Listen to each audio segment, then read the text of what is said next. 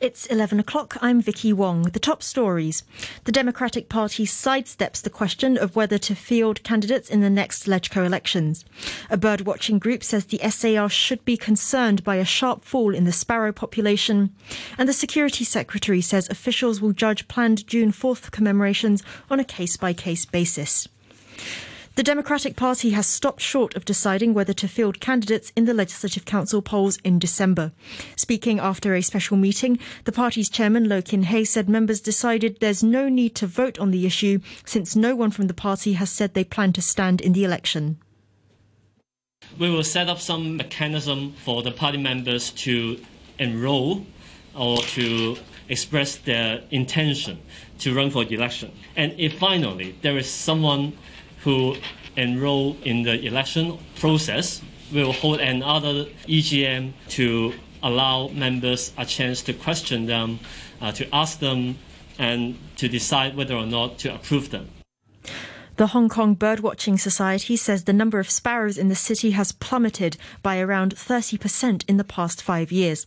The society said its surveyors found around 210,000 Eurasian tree sparrows in urban Hong Kong, the lowest figure since 2016. Its ornithologist, Pang Chun Chiu, said the change is worrying. The decline of sparrow might reflect a worsening urban environment in Hong Kong. Sparrow is a tough species, actually which adapts change very quickly and they eat a wide range of food from plant seeds to insects to human leftover food. There might be something getting worse here, which affects the sparrow population. Security Secretary Chris Tang says authorities will consider a range of factors when judging whether it's legal for people to commemorate June the 4th incident of 1989. He stressed that they shouldn't attempt to overturn the government. Wong Yin-ting reports.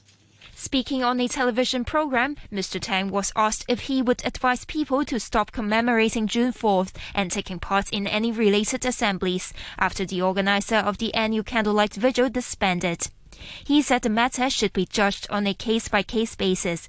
For example, authorities would see if participants had threatened national security, whether they are working for foreign governments, and if any interests are involved.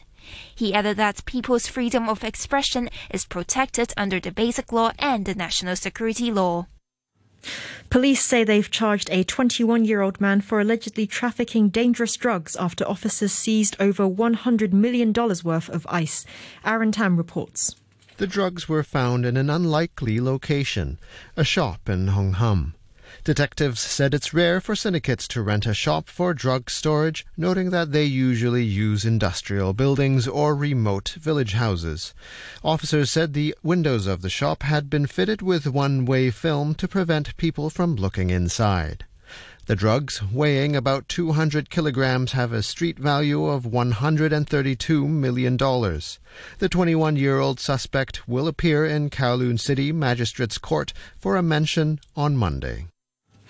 Britain says it's collected evidence of multiple ships from various nations apparently helping North Korea to breach UN sanctions. The BBC's Celia Hatton has more. The UK's Defence Secretary, Ben Wallace, said the HMS Richmond on tour in the region had tracked vessels allegedly helping to breach North Korean sanctions.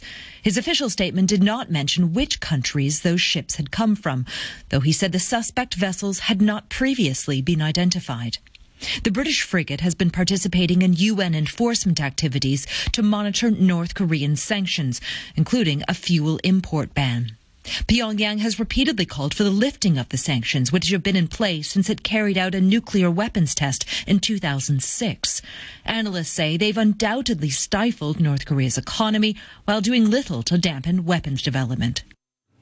President Xi Jinping has described the situation in the Taiwan Strait as complex and grim in a letter to the new leader of Taiwan's opposition party. Mr. Xi told the Kuomintang's leader, Eric Chu, that he hoped their political parties would work together to seek China's national reunification. Mr. Chu has pledged to reignite high level talks with Mr. Xi's ruling Communist Party. He's also expressed interest in opening a Kuomintang party office in the United States, saying that he would seek to balance the party's ties with the US and mainland China. You're listening to RTHK. The time is five minutes past 11. Turning overseas and voters in Germany are choosing a new parliament which will determine who takes over as chancellor from Angela Merkel after her 16 years in power. It will be a tight race between Armin Laschet of her CDU party and Germany's current finance minister Olaf Scholz of the SPD. The BBC's Damien McGuinness is in Berlin. This is one of the most unpredictable elections modern Germany has ever known. Lots of reasons for that. We're expecting a record turnout. We've seen unpredictability in the polls for months. So, just four months ago, the Greens were leading the polls. Then it was the Conservatives. Now it's the centre left SPD. And I guess there are two big questions, really. One is who is going to take over from Angela Merkel? The second big question is what sort of government they're going to form. It could well be a coalition of three parties, some of them with very different views. So, you're going to have the indication today who might be Chancellor, but then you're not going to know for quite a while what the government's going to look like because they're going to have to go into coalition talks. Iceland has become the first European country where women hold the majority of parliamentary seats. 33 new MPs will be women. Men will hold 30 seats. This report from the BBC's Risto Puko. Women have long played a major role in Icelandic politics. In 1980, Vigdis Finnbogadóttir became the world's first elected female president, and she held the office for a record 16 years. The position is mainly ceremonial, but women have also been at the forefront of day-to-day politics in Iceland. For most of the time since 2009, they have held the post of Prime Minister, and the governments led by Jóhanna Sigurdardóttir and Katrin Jakobsdóttir have been longer lived and more stable than ones where the Prime Minister has been male. Projected results from a referendum in Switzerland suggest its people support allowing same sex marriage, bringing the country into line with most of Western Europe. Church groups and conservative political parties said it undermined the traditional family. Switzerland legalized same sex partnership in 2007. To sport now, and Hong Kong cyclist Lee Sze Wing has won a gold medal in the women's individual road cycling event in the National Games. This is the second gold for Hong Kong in the national sports competition in Shaanxi province. She finished the race in 3 hours, 4 minutes and 42 seconds, beating cyclists from Yunnan and Liaoning who came in second and third. Another Hong Kong cyclist, Yang Qianyu, finished fifth in the same event. Overall, the Hong Kong team has won two golds and five bronzes at the National Games. Football and in tonight's early game, Southampton lost 1 0 at home to Wolves. In just over an hour, Arsenal will host Spurs. Boxing and the Ukrainian boxer Alexander Usyk is the new heavyweight world champion after defeating his rival Anthony Joshua in a match in London. Usyk outclassed Joshua with a fast-paced, nimble performance in front of 65,000 fans in Tottenham Hotspur Stadium. Boxing expert Steve Bunce said it's going to be a hard defeat for Joshua. He'll look at that and he'll make a decision and he'll say, I didn't perform. I followed him around. I did all of the things I was told not to do. I was all the things I was warned against. I did, and he'll be bitted. The key word here seems to have been disappointment. We've all used it in different terms, and I think AJ might even use the word himself. I think he'll be. He's honest. He'll be disappointed with that performance. After the match, Usyk said it wasn't the hardest fight of his career, but added he wouldn't rule out a rematch. At this point, yes, it was the biggest fight in my career, but it wasn't the hardest one. He is a true warrior, he is a fighter, and he will improve his skills. I cannot really say whether he will or he won't, but I think he probably will. Meanwhile, Joshua says he's already working on improving, adding he's 110% likely to activate a rematch clause. Formula One and Lewis Hamilton has become the first Formula One driver to win 100 races with a victory in Russia that sent him back to the top of the championship. Red Bull's Max Verstappen finished second after starting in last place, and Spaniard Carlos Sainz was third for Ferrari. To golf and Olympic gold medalist Xander Schauffele is leading the charge as the United States seeks to finish off Europe in singles matches at the Ryder Cup. The United States have a whopping six-point lead, 11 to 5, going into the final day as they aim to regain the trophy, which Europe at Le Golf National in France in 2018. No team has come back from more than a four-point deficit in singles to win the biannual transatlantic match play showdown. To end the news, the top stories once again. The Democratic Party sidesteps the question of whether to field candidates in the next LegCo elections. A birdwatching group says the SAR should be concerned by a sharp fall in the sparrow population. And the Security Secretary says officials will judge planned June 4th commemorations on a case by case basis. The news from RTHK. Yes, thanks a lot. We'll have more headlines coming up at midnight.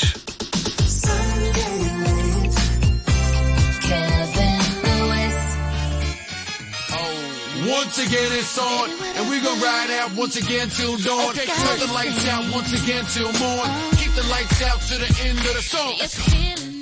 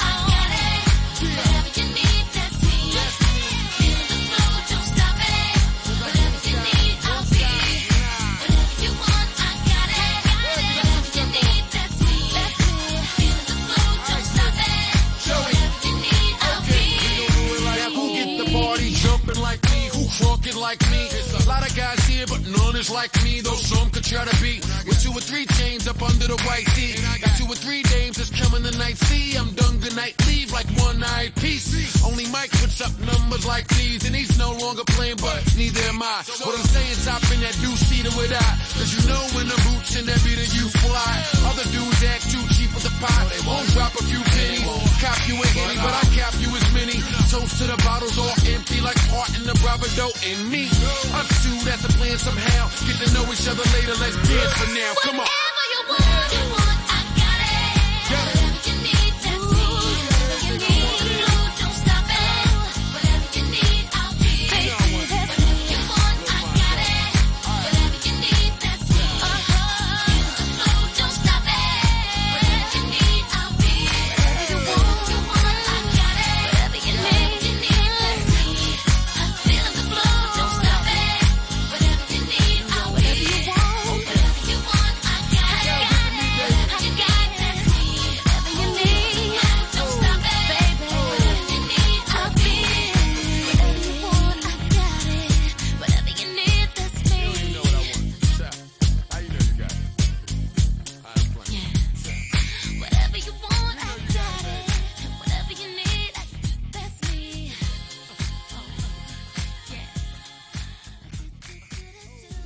On Radio 3, it's Sunday late and uh, 14 minutes after 11.